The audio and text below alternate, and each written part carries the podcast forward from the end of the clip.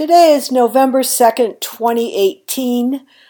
I'm Connie Barlow, and Michael Dowd and I are going to be taking turns in reading this uh, long article, essay, thought piece by Jem Bendell that was published January 14th of this year, 2018. Uh, Tom Buxton suggested that we really needed to read it, and from what we've seen thus far, just scanning it, uh, we realized that others would appreciate being able to listen to an audio of it. So here we go. It's titled After Climate Despair One Tale of What Can Emerge. Jem Bendell. Last week, I was interviewed by the co founder of the Dark Mountain Project. Dougald Hine has been promoting creative reflection on the future of culture during the decay and ultimate collapse of this civilization due to environmental degradation and climate chaos. Funsies. Actually, I did enjoy it, as it was the first time I've been asked to make sense of my own reaction to a realization of that probable collapse. Ahead of the interview, I started to write down ideas for my own sense making. I don't keep a diary, and so this was a useful moment of reflection. It is what some of my postgraduate students do as part of a method called living theory, where they reflect on any living contradictions in their work that are causing emotional discomfort. Given that I have been troubled by the climate science emerging over recent years, it was about time I joined them in exploring my own discomfort. As I reflected ahead of the interview, I realized that communicating my experience may be useful for others as they try to integrate the latest depressing climate science into their outlook and plans. I also realized that some of the decisions I've been taking may have been because of not having a community of fellow travelers. And if I want that now, then I should start by getting more honest about what is going on for me right now. So, hello. What follows is a personal story of my journey over almost four years since I began to accept the scale of the climate tragedy and what that could mean for my life. This blog does not present the latest science that forms my starting point. For some information on that, see here, and that's linked. That linked is the one that I was referring to, not this. Oh. So I'm looking forward to this. Oh, okay. Linked is the one that's been talked about all over the internet recent months. recent Okay, okay. So Michael just said the link here is something that we're we haven't read yet, but it's been talked about all over the internet, and so we'll have to read that. So it's first his understanding of the latest climate science.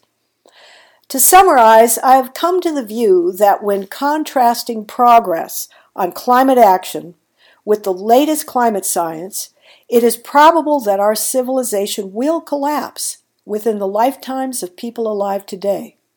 And it is possible that humanity will be extinct by the end of the century. Some scientists are concluding a swifter demise than even that. I don't like exclamation marks, but that one seemed appropriate. The main reason for this view about collapse and possible extinction is how feedback cycles are heating up the Arctic so fast it will release huge amounts of methane that will then trigger more feedbacks and thus ecosystem collapse, mass starvation, and related conflicts. To speak of near term collapse and possible human extinction is seen by some people as ridiculous, alarmist, defeatist, irresponsible, or confused, or all of that. Lots of words are thrown at people who are concluding it's good night, humanity. Typically, such criticism comes from people who haven't studied things closely, or from those who censor this view by claiming it won't help us to change. My experience has been the opposite. Seriously considering near term collapse and possible extinction has triggered major changes in me and others, which didn't lead to paralysis. But I'll come back to that later. Before I dive into the story, knowing some of you will be busy people wanting to cut to the chase, I will start back to front with some of the recommendations about how to approach the possibility that we face an unavoidable climate tragedy. I drew these up as a first attempt to share some lessons after the reflection triggered by the interview with Dougald. I'm very aware I am not a psychotherapist, and so my basis upon which to analyze myself and draw out lessons is a bit shaky. But if things are as bad as just suggested, it's time to get started. My recommendations are for people who are professionally involved in social, environmental, or ethical careers rather than the general public. That is because I'm sharing from personal experience rather than broader research on how people respond when they conclude we face near term collapse and possible extinction. I like that language. You know, I was going to mention that. Yes, because. Yeah, this should always be you and I on some of our best stuff. Just keep talking.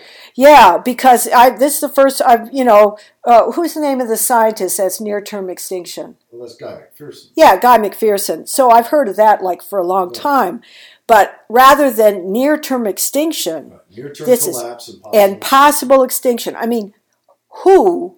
I mean, well, who, who, who, who can say that that's overdone? It's, it's not. not it's not. Attention, yeah, yeah, exactly. All right, uh, first section head recommendations when facing the possibility of climate tragedy. Here are 14 recommendations based on what has been helping me, or what, in hindsight, I think could have helped me. Return to, and so he doesn't number these, but I'll number them so that we keep track of where we are. He says 14 recommendations. 1.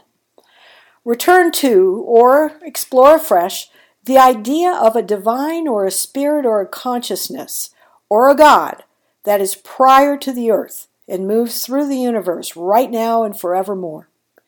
Do so without seeking a simple story of explanation, but a sense of faith that there is an existence and a meaning beyond our culture, our species, and our planet. Such faith helps anyone to experience and process the inevitable difficulties and traumas of life. Two, listen to those stories from people both past and present who tell us that despair is not the end and therefore does not have to be avoided. Recognize how many spiritual traditions see despair as a gateway to our growth. 3. Beware when people are promoting their views on what they think the implications of information will be rather than views on the information itself. The impacts of certain information about climate on other people's motivations are not certain, and in many cases, the darkest analyses have triggered a new level of creativity and boldness. Instead, look at the information and analysis directly for yourself without second guessing what some interpretations might lead to. 4. Recognize that any emotional or intellectual resistance you may experience to information which implies catastrophe may come from what you have been consciously or subconsciously telling yourself about your own self worth, purpose, and meaning. Then remember how your views of yourself and the world have evolved through your life and still can. 5. Don't panic. Give yourself time to evolve both personally and professionally in response to your emerging awareness. But ensure you stay connected to a group or an activity which keeps reminding you of the basis for your emerging awareness. 6. Recognize there is much work ahead for you to reconstitute concepts of meaning and what's good and to align your life with those. It will not happen overnight. Yet it will not happen if you do not give time to this work. There may be some time needed to bridge your existing life with the way you will want to live in the future. 7. Plan more time and resources for you to do things which inspire wonder at life this could be more time in beautiful environments, or with uplifting music, or in contemplation, or through creative writing, or being with loved ones and close friends. That means freeing up time from other activities such as TV, social media, and mainstream news. It may also mean downshifting from your workload.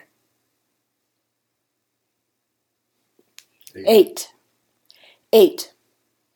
Look for opportunities for supported self reflection and sense making. This is because your worldview and self identity will undoubtedly transform over time as you process the new information and analysis. 9. Expect a catharsis, both personal and professional. This will occur because the subconscious or conscious limits that you placed on yourself until now will be lifted. Go with that rush of energy and creativity, but be vigilant that those new activities don't become so consuming they distract you from the personal work you still need to do. 10. If you are a mission driven professional in fields related to environment or social justice, then expect that you may be driven to rebuild a sense of self worth and that this need of the ego, while natural and potentially useful, could become a frantic distraction. 11. Expect a change in your personal relationships and how you spend your time. Some forms of small talk and lighthearted social interaction with acquaintances may seem pointless while you may wish to spend more time with close friends and family. While for some this could be a welcome rebalancing, for others this can become a vector of reclusiveness and loneliness. Therefore, it is important to find new ways of connecting with people on the new levels that feel meaningful to you. 12. Create a positive vision of people sharing compassion, love, and play. It may feel that an eco tragic outlook means you cannot have any meaningful vision of a better future for yourself, your community, or humanity. An absence of something positive to work towards can be destabilizing and limiting. Some people will think you are depressed or depressing and need some, quote, positive thinking. For a personal vision, the answer may lie in developing a vision for how you will be approaching life, rather than imagining attributes of a lifestyle. This may parallel the dimensions of a collective vision, a future full of love and learning rather than flying cars and fancy robots could be a way to imagine a more beautiful world. And remember, the future will still be beautiful in its own way no matter what life forms are in it, or if your favorite town is underwater. 13. Don't get dogmatic and avoid those who do. That comes from recognizing that our terms for phenomena are not the same as the phenomena themselves. The words we use imply things which may have effects on us but aren't necessarily so. Words like near term, civilization, collapse, and tragedy are our words and may trigger ideas, images, and emotions which aren't inevitable consequences of the phenomena being des- described. More on that social constructionism later. 19. Do not prioritize maintaining your own mental and physical situation at the expense of the need to act in solidarity with future generations who will live with the future we are creating for them. Tomorrow's children won't thank us much for having joined a support group on Facebook or taken up yoga. Finally, 20. 20, 14. Oh, 15. 14. Whatever. Okay, that ends my summary of recommendations, which I have identified based on my experience over So the. You didn't read finally. Finally, and then you didn't read that paragraph. No, that was me inserting the word finally to get you to shut up. This is the last paragraph. I haven't skipped anything. the previous one, or taken up yoga. This is the final paragraph, whatever number you give it. Yeah, it's 14. Okay, that ends my summary of recommendations which I have identified based on my experience over the past four years since I woke up to the scale and dimensions of our climate tragedy. The rest of this experience, after the picture, recaps some of that journey that made me conclude with those recommendations. It's a long read, so now would be a good time to make a cuppa as you appreciate this sunrise over the Aegean from Kalikalos retreat. First section head Climate Fever and Revelation. My journey with climate change really took a turn in March 2014. I just finished delivering my inaugural lecture as a professor at Cumbria University. I gave the lecture at a literary festival, and the topic I chose was, quote, The Adventure of Sustainability, end quote. In preparation for the talk, I sought to identify the common theme across my previous 20 years of research, teaching, advocacy, and practice. A key theme was how we need to tell new stories about ourselves and society. I described how corporations are the most influential storytellers of our time. That is probably obvious to you, given the role of marketing and advertising. I explained how the influence of corporate storytelling went deeper than that into how we think about what is real or true in fields we might not consider corporate at all. I gave the example of a diamond of diamond engagement rings, which is a corporate produced tradition. And I also described how the banking system tells society a story of what is wealth, what life is like, and the decisions we have to make in order to get by or succeed. It does that through its creation of our money as credit with interest to those it decides to empower with that new spending power. The speech was offering a, quote, critical social constructionist viewpoint. I suggested we needed to free ourselves from a dominant worldview to escape to sustainability. By that, I meant that unsustainability is not the result of a lack of ideas and effort but the result of us being cajoled into certain ideas and efforts that are contrary to the original wealth around us. I framed the challenge as an adventure towards sustainability because I already realized that the presumed pragmatism of an incremental approach to change by engaging business and investors was no longer a credible view. I also used the idea of adventure to reflect how uncertain our future path has become and to reframe the daunting challenge as something to inspire rather than discourage. I didn't practice my speech much because I was losing my voice with the onset of a flu. And what an awful flu it was, putting me in bed for a week from the day after the lecture. I was to discover just how emotionally powerful giving a speech that summarized and concluded a part of my life would be. In preparing for the speech, I had thought it important to remind myself of the bigger context within which I had been working over the previous 20 years. I looked at the latest data on environmental degradation and poverty reduction, amongst other aspects of what we term, quote, sustainable development. So I knew that despite progress in changing some organizations and attitudes, the data on the big picture was really bad. I wanted my speech to summarize a key theme and truth from my range of professional activities over the previous 20 years.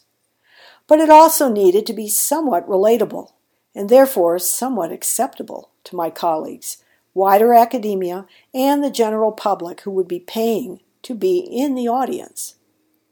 So, although I had this grave fear I was coming to doubt the very possibility of sustainability, I didn't let myself explore that ahead of my inaugural. Now, in bed with a fever, I went back to some of the worrying stuff I had skimmed over during the previous weeks. I read about methane. I read blogs, watched videos, and then accessed the scientific papers that were being referred to. I learned about the amount of methane in the permafrost and the current rate of release. I learned about the amount of methane frozen in solid form on the Arctic seafloor. I learned about how geologists had concluded that the last mass extinction event, which wiped out about 95% of life on Earth, was most likely caused by methane release from the Arctic seafloor, triggering a rapid warming of Earth's atmosphere. The quivering voice and slightly moist eyes of one of the Russian scientists when she was pushed to comment on the implications of ice shrinkage and temperature measurements was a memorable moment for me as I slumped feverish in bed. Perhaps because of an experience of validation and conclusion from my inaugural, as I lay in bed, I was more able to let myself accept not only the probability of a near term collapse of civilization, but even the possibility of the near term extinction of the human race. That led me into a multi-dimensional experience of loss and of grief. There is a sadness about the suffering of all people and of the people you know who are alive today. There is the fear of what will happen and when to your own life and to your loved ones. How much time have we got? One asks. There is sadness with the suffering and death of all other life forms. There is the trauma of having in one's mind an imagined future so disturbed from how things look and feel today. I could no longer look at the beautiful landscapes in the Lake District and appreciate them for what they were without imagining what it might look like in 50 to a 100 years. Would it be scorched, flooded, uninhabited, polluted? Then there was a sadness, grief, and confusion about a loss of my own self worth. Because a key part of my identity was regarding myself as an informed, dedicated, and sensible agent of good who sought sustainability. Over the previous decades, I had made conscious sacrifices to give my life to that work. Or at least, I had justified a lack of balance in my life, and an absence of diverse forms of joy as a necessary side effect of my commitment to a cause. So suddenly I experienced a wave of regret. This personal loss of self identity and feelings of regret are something that I now see shaped some of my actions over the four years that were to come in ways I was not fully aware of at the time. I'll have to come back to that. Another form of loss and grief was of the cultural frame of reference for helping me determine what, from now on, might be right to think and to do. That is because I sensed our contemporary culture was no longer a solid framework from which to develop my ideas. I had difficulty finding people with whom to talk about what I might think and do next. Related to that was a sense that nothing I could create or contribute to at any level of physical, intellectual, or cultural form would last for much more than a few decades. As someone who was so focused on communicating ideas at scale, this was particularly difficult. Looking back, I realized I had some kind of faith or insight that there is an ultimate meaning to existence in general and therefore to mine in particular, and therefore a meaning to my relationships with others. That has become more clear to me as I see how many people appear too fearful of despair to let themselves even consider possibilities that would trigger such despair. In my case, it might be a philosophical hangover from what from when I was a teenage Christian who believed that God's love for us transcends our understanding of it it could also be because since I had become post Christian, no, not an official designation, I had read Vedic, Jain, and Buddhist philosophies about the nature of reality and the idea that consciousness precedes matter and energy. I'd studied some of the latest insights from the natural sciences that seriously undermined the view of nature as an unthinking machine of separate parts. In physics, we have quantum mechanics, which suggests that matter is connected to a universal field, no matter where it is. In biology, we now not only have epigenetics to show environmental influences on gene expression, and more evidence of group selection. We also have evidence of mutations not being entirely random, as they sometimes correlate with parents' perception of their changing environment. This, coupled with knowledge that there were at least a dozen hominids that evolved from apes, but which went extinct rather than evolving into Homo sapiens, also made me see how our planet is constantly evolving life forms toward species like our own, as well as all others. I suppose this perspective that there is a divine or spiritual dimension to existence which gives rise to the flow and patterns of life on earth meant I knew that the end of our culture and the end of our species would not be the end of meaning itself. I describe this worldview with an emphasis on concepts, but what has been as key to me is that I have experienced this perspective in states of altered consciousness. The memory of those experiences gave me a life jacket as I slipped into despair. That did not mean I was going to swim through despair that well. Since that time in bed with the flu, I have recognized it as a moment of change for me. But only when Dougald, that's Dougald Hine, from Dark Mountain, asked to interview, asked to interview me, did I reflect on what I have been doing over almost four years since that moment. I think there is value in analyzing what happened to me and sharing it with others, which is why I'm writing it down now. The value has become apparent to me as I've witnessed more and more people express their fear that despair leads nowhere. Not so. I've seen despair is not the end. It led to a range of new perspectives and activities for myself, and then those I engaged with as a result. Some good, some not so good, some conscious and some not so conscious. Sharing this may help you reflect on what you are going through, or might experience if you ever come to despair. I say that while fully recognizing I am not a trained psychoanalyst or psychotherapist, nor am I steeped in one particular spiritual tradition or methods for its instruction. I still have much to learn. Next section head A Climate Catharsis.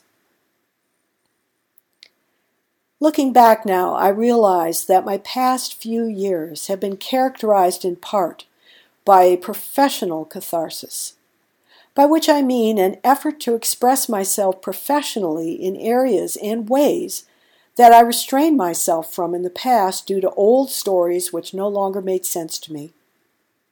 My previous focus had been on having the most expertise and experience in a particular niche that was concerned with persuading and enabling large organizations to change. In effect, I was offering myself to existing power structures.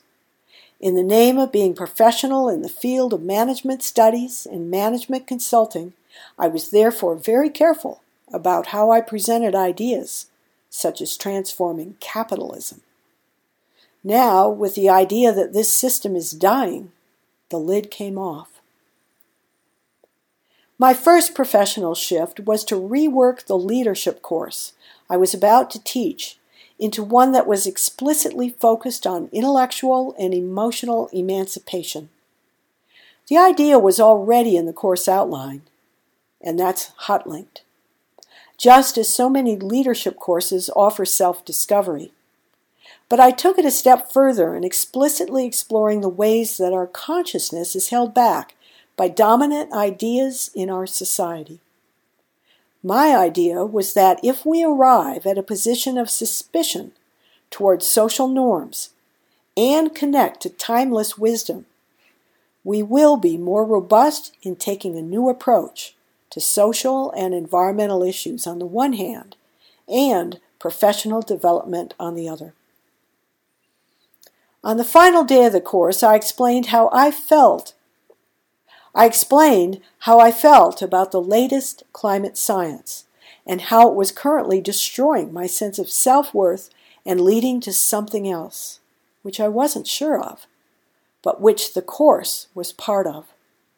The course was one of the most rewarding experiences of my professional life, and some of the students who participated in it became co travelers in this post sustainability exploration. I'd worked on currency innovation since 2011 and suddenly felt ambivalent about the long term resilience of technologically dependent local currency systems.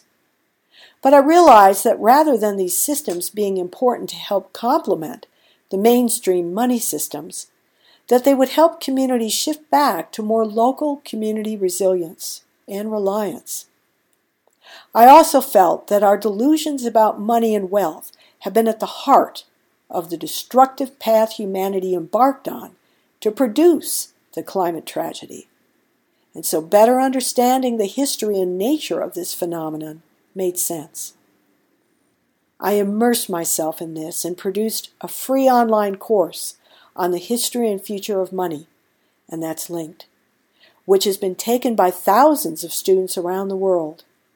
Key to this process was the ability to step outside my comfort zone and use insights from disciplines that I had not worked with before.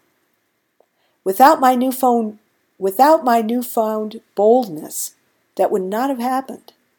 It began a whole new dimension to my intellectual life, which is reflected by this book on my desk today Money and the Ancient Greek Mind.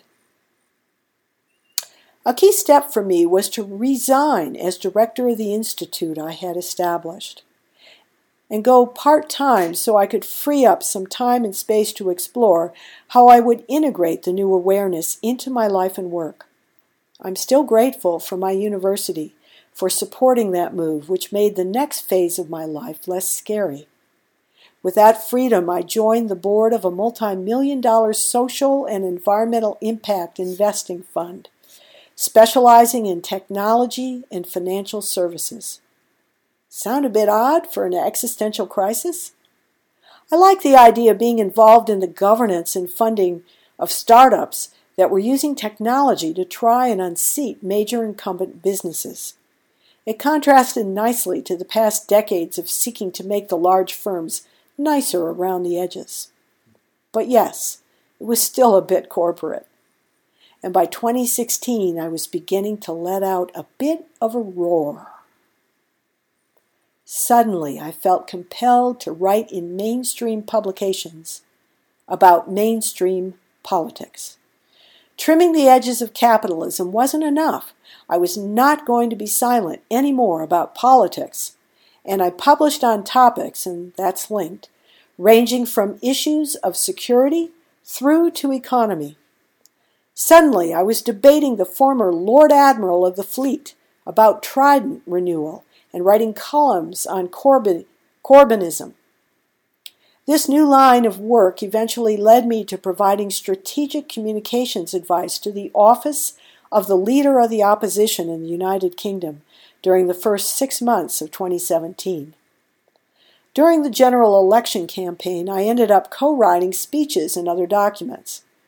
What was the connection to climate tragedy? For me, it was clear.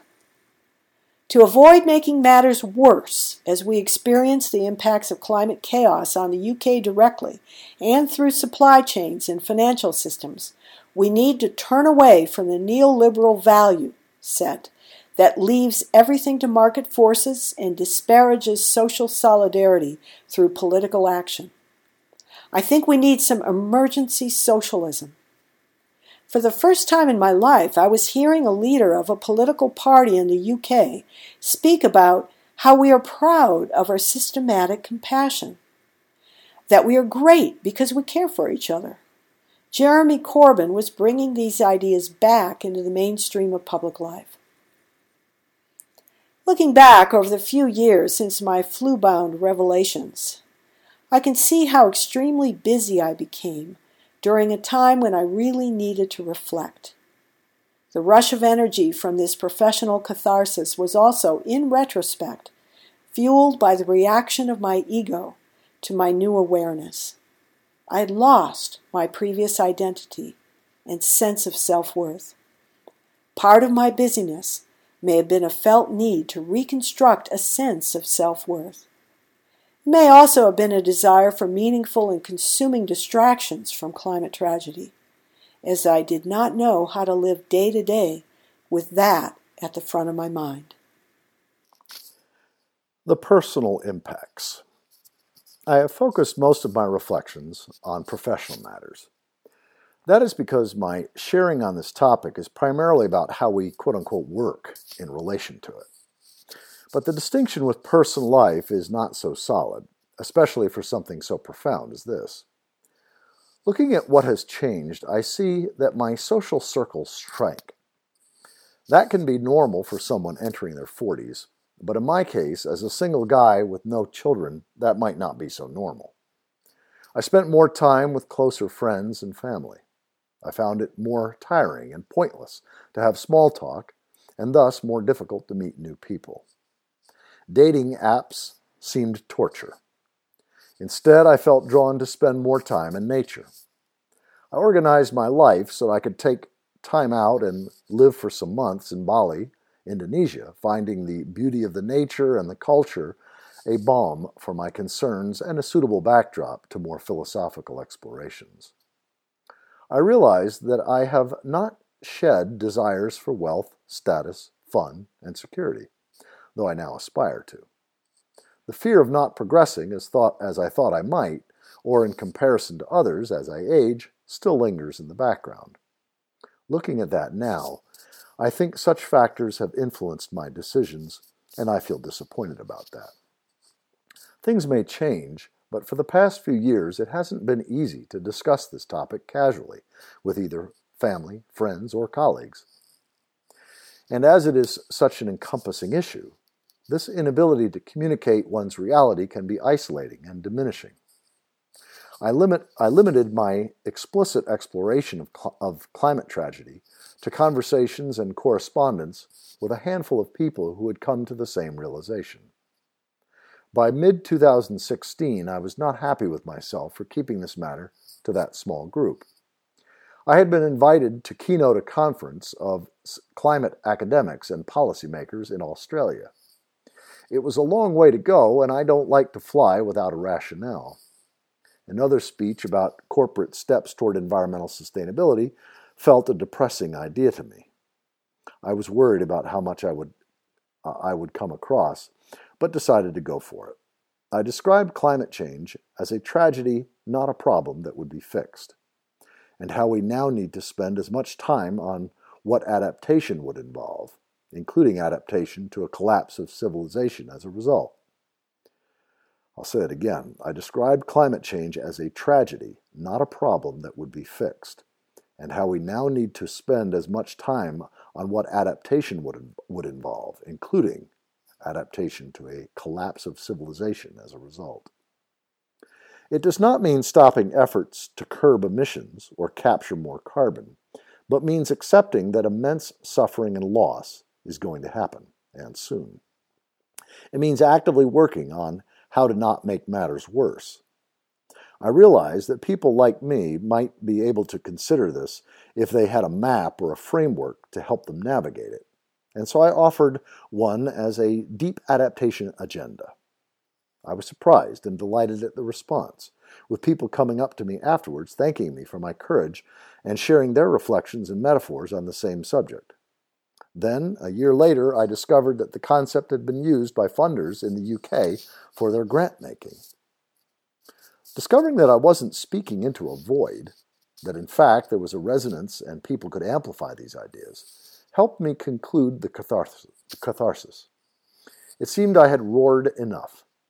The last four years were professionally transformative.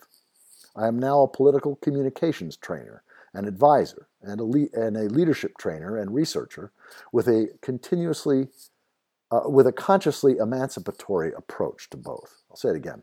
I'm now a political communications trainer and advisor, and a leadership trainer and researcher with a consciously emancipatory approach to both. I am a currency innovation consultant with an overt attention to the social and environmental implications. I have also now published academic papers in these areas as an academic, so have transitioned that aspect of my work into this new phase. But there has been a professional cost, as I disengaged with a community of research where I had status, expertise, and networks, so I might have been included in funding bids and special issues of top journals. To help those who, re- who respect my past work to consider a more radical approach today, I published a reflection on some of the implications of the useful but limited impact of existing partnerships. I have not yet published anything academic on the deep adaptation agenda, in part due to the cathartic rush I have been on with other work. Fortunately, I have begun to find academics in relating fields who are explicitly addressing aspects of this agenda, such as Professor, Professor Jonathan Gosling in his recent papers on leadership, during periods of cultural collapse. He will be keynoting at our next conference on leadership in September in the Lake District. Interbeing. Where to now? Come the summer of 2017, I knew I had not given myself space to explore the deep adaptation agenda as much as I wanted to. Within that, I had not developed the kind of equanimity or peace of mind about climate chaos that would mean I would work on it directly. I realize many other people must be in this situation. If you've read this far, then I guess that probably includes you. I see equanimity as important if we are to respond to changing realities without fear, anger, or sadness clouding our judgment. I see equanimity as a means of usefulness rather than simply coping emotionally. Where might that equanimity come from? In the past few months, I have been in discussions and correspondence with people as I explore the spiritual or metaphysical perspectives that might make some sense in our face in, in the face of our climate tragedy. I was fortunate enough that my university agreed for me to take a year unpaid leave from September 17th from September 2017, and this has allowed me the time to reflect, read, discuss, as well as participate in various meditative practices. In particular, I have been exploring the idea of interbeing, a term from Buddhist teacher Thich Nhat Hanh and popularized by author Charles Eisenstein. Being asked by Charles for feedback on a first draft of his forthcoming book on climate change, editor's note, it's now published, also prompted me to clarify some thoughts. So here goes. And this is as good a moment to make another cuppa whatever hot liquid you like. Interbeing is a word describing a conscious experience of being more than our physical body and separate mind. It is another way of describing higher consciousness, so as to emphasize its more embodied form. The idea is fairly well established in non Abrahamic spiritual traditions, as well as within more Gnostic threads of Abrahamic religions. The idea is that although we experience ourselves as separate due to our senses, Consciousness is not limited to our brains or bodies. Rather, it is like a field of magnetism or gravity. Moreover, it may be like a field that is not limited in time and space as magnetism and gravity are, instead, encompassing all of existence. From this perspective, it can be said that consciousness is having an experience of itself through us. How might interbeing raise you from the threat of depression if you sense an end of everything one can contribute to uh, due to near term extinction of the human race and the majority of species.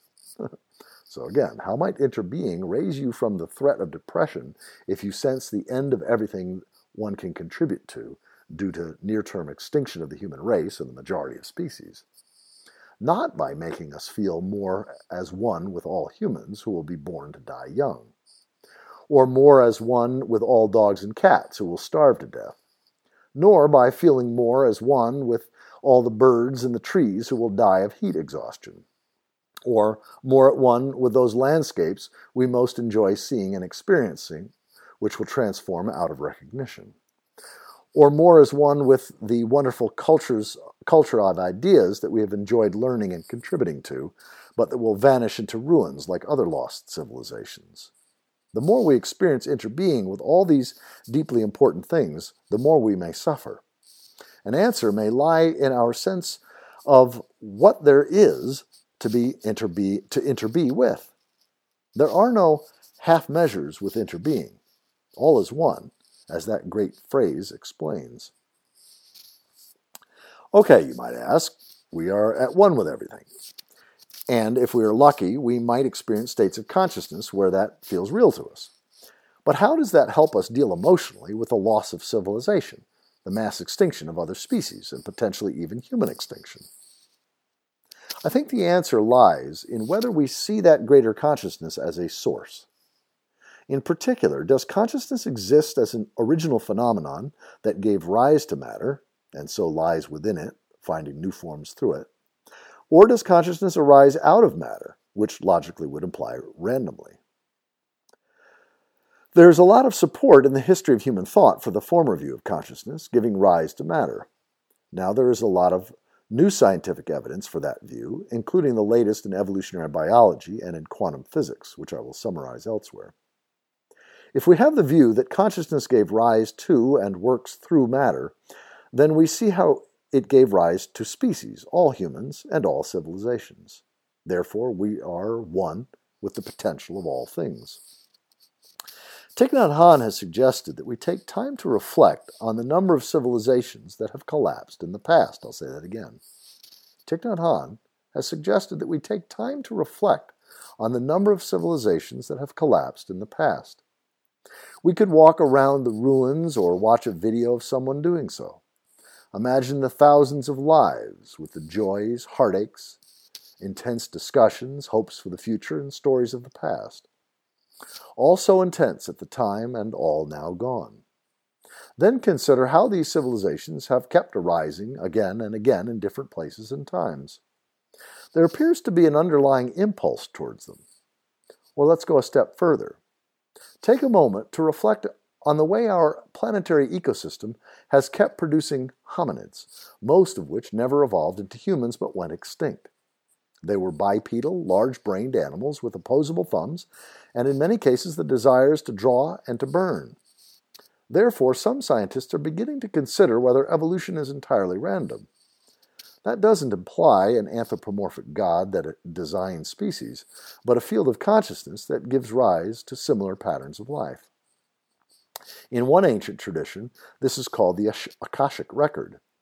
It means that we who are and what we do now is both influenced by and will influence an eternal record that pervades all time and space. If a collective consciousness is understood and experienced in this way, the pain of a passing of the passing of life as we know it may be lessened. Because we are one with the source consciousness that gave rise to all life and will do so again and again. Many people who are troubled by climate change are quote unquote environmentalists, and many such people are interested in reconnecting with non human quote unquote nature as a result, as a means of sensing our interbeing. While this can be useful as a useful first step, while this can be a useful first step, it may extend the awareness of self only partially in both time and space that could lead to new waves of pain, anger, sadness, distraction, and therefore distorted thinking on what to do now. Therefore, the climate tragedy invites us to see interbeing as all or nothing. You might rightly point out that I am at risk of proposing a worldview because it makes one feel better. This subjective distortion is the root of confirmation bias, as well as the flaw of so many religions. Quote, it must be right because it feels so wonderful. Unquote. I currently have no answer to that problem, apart from that I know in my own life I have not arrived at this perspective quickly as a means of tranquility. Indeed, I think the more I embrace it and bring it into my daily consciousness, the implications may not be so easy after all. The pain associated with an awareness of climate tragedy may be deadening, may be deadened with the perspective on total interbeing. I'll say it again. The pain associated with an awareness of climate tragedy may be deadened with this perspective on total interbeing, but there remains a question of meaning for our individual lives. Given that our previous ideas of purpose and meaning have been shaken with the awareness of impending collapse, most people would seek a new basis for the meaning of their lives. That is something I will need to spend more time on this year, perhaps always. But I am already wondering whether our meaning can be found within a purpose of approaching this moment with as much awakened connection to universal source consciousness as possible. In that way, contributing to the Akashic memory of that source consciousness at an unusual time in existence. I have a feeling that such an approach would involve heightened compassion and wonder. I also sense that the positive vision, quote unquote, for what we can work toward while accepting a coming collapse will be about communities that nurture that compassion and wonder. But it is something I need to reflect on and discuss some more.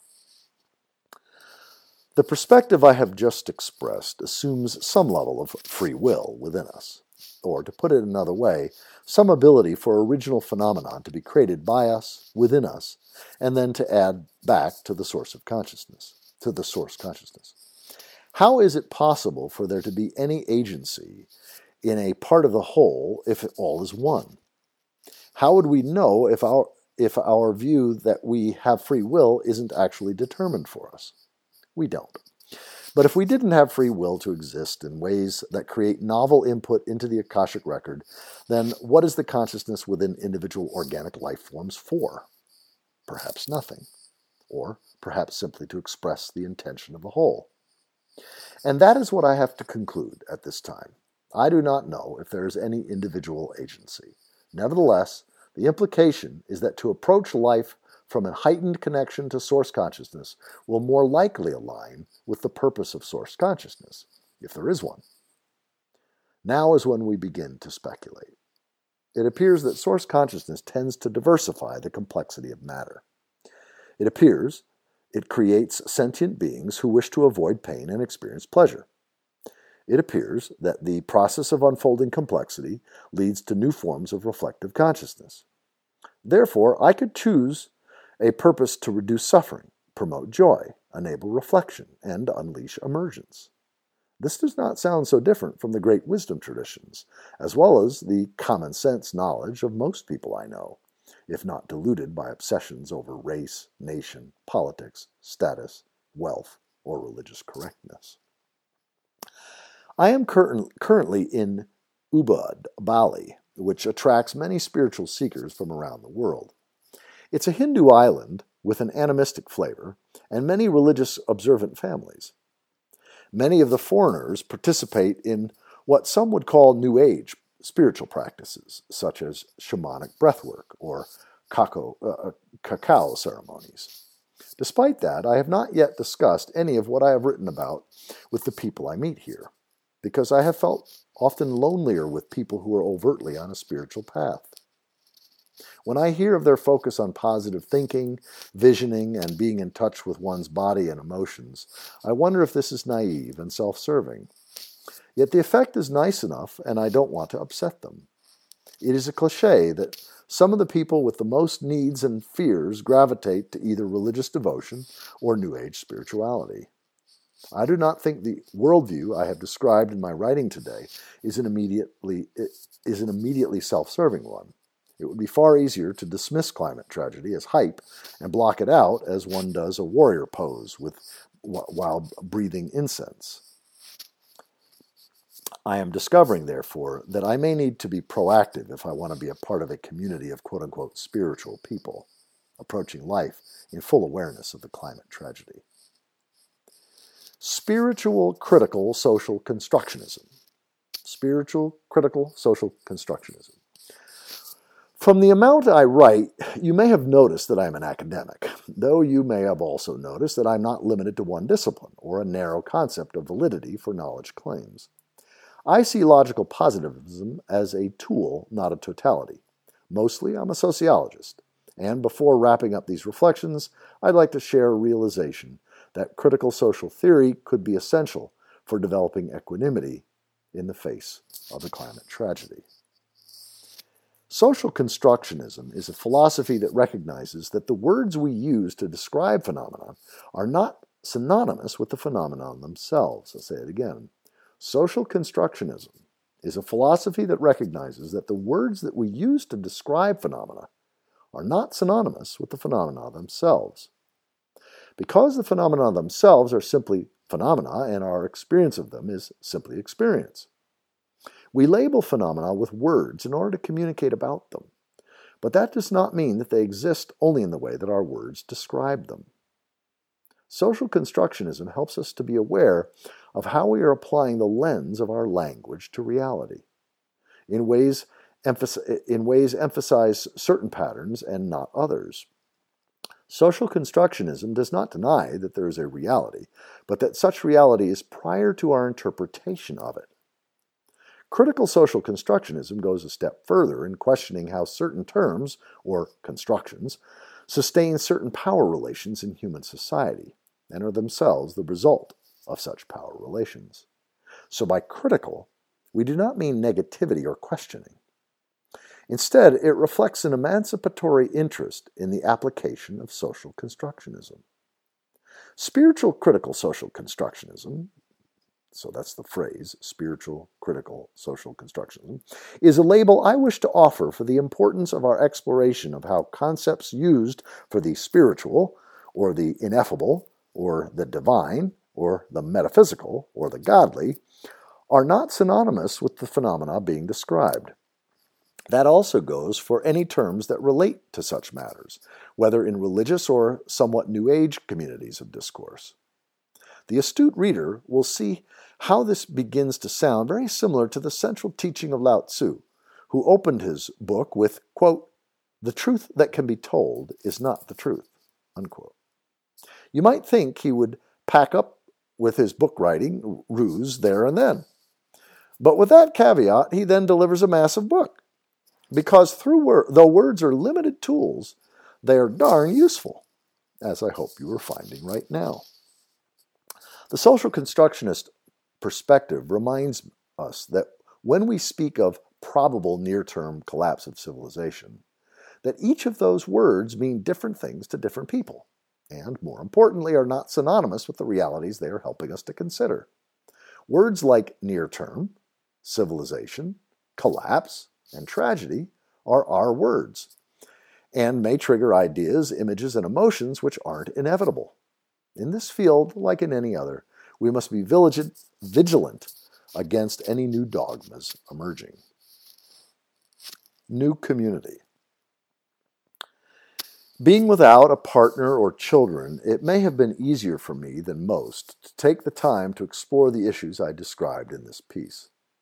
I realize that for many people, it is tough to change the focus of one's career or the situation at home in light of new information, simply because modern life is so jam packed with activities, responsibilities, and the need to earn a living. So I see the need to support people in the process that I went through. Therefore, I am tri- trialing a deep adaptation retreat later this year, where participants who have reached or gone through despair over the climate tragedy will explore together how we reconstitute meaning and sustain ourselves. The retreat is also a response to my realization that I need a form of philosophical community around the perspectives and processes I've described above. It starts by sharing more. So I've begun writing up my reflections and sharing them. This writing is going to be a key sense making so that I can consciously choose what to do next. I will stick mostly to personal reflections rather than extensive academic style research. At this stage, I don't know how my participation in a philosophical community on this topic will develop. To help connect with people exploring what this path means for their professional work, I have created a deep adaptation group on LinkedIn. If you aren't on that platform, then please join my mailing list as a way to keep updated. If you are organizing activities on these matters, please let me know or post to the LinkedIn group, and please tell your networks about the retreat. It is possible that Dark Mountain may grow into the philosophical community I think is needed. Whatever happens, I will always be grateful that they kept this topic alive over the past decade and then prompted me to reflect in this way. Dougald Hine's take on the interview with me, as well as an audio, will be appearing on their site soon.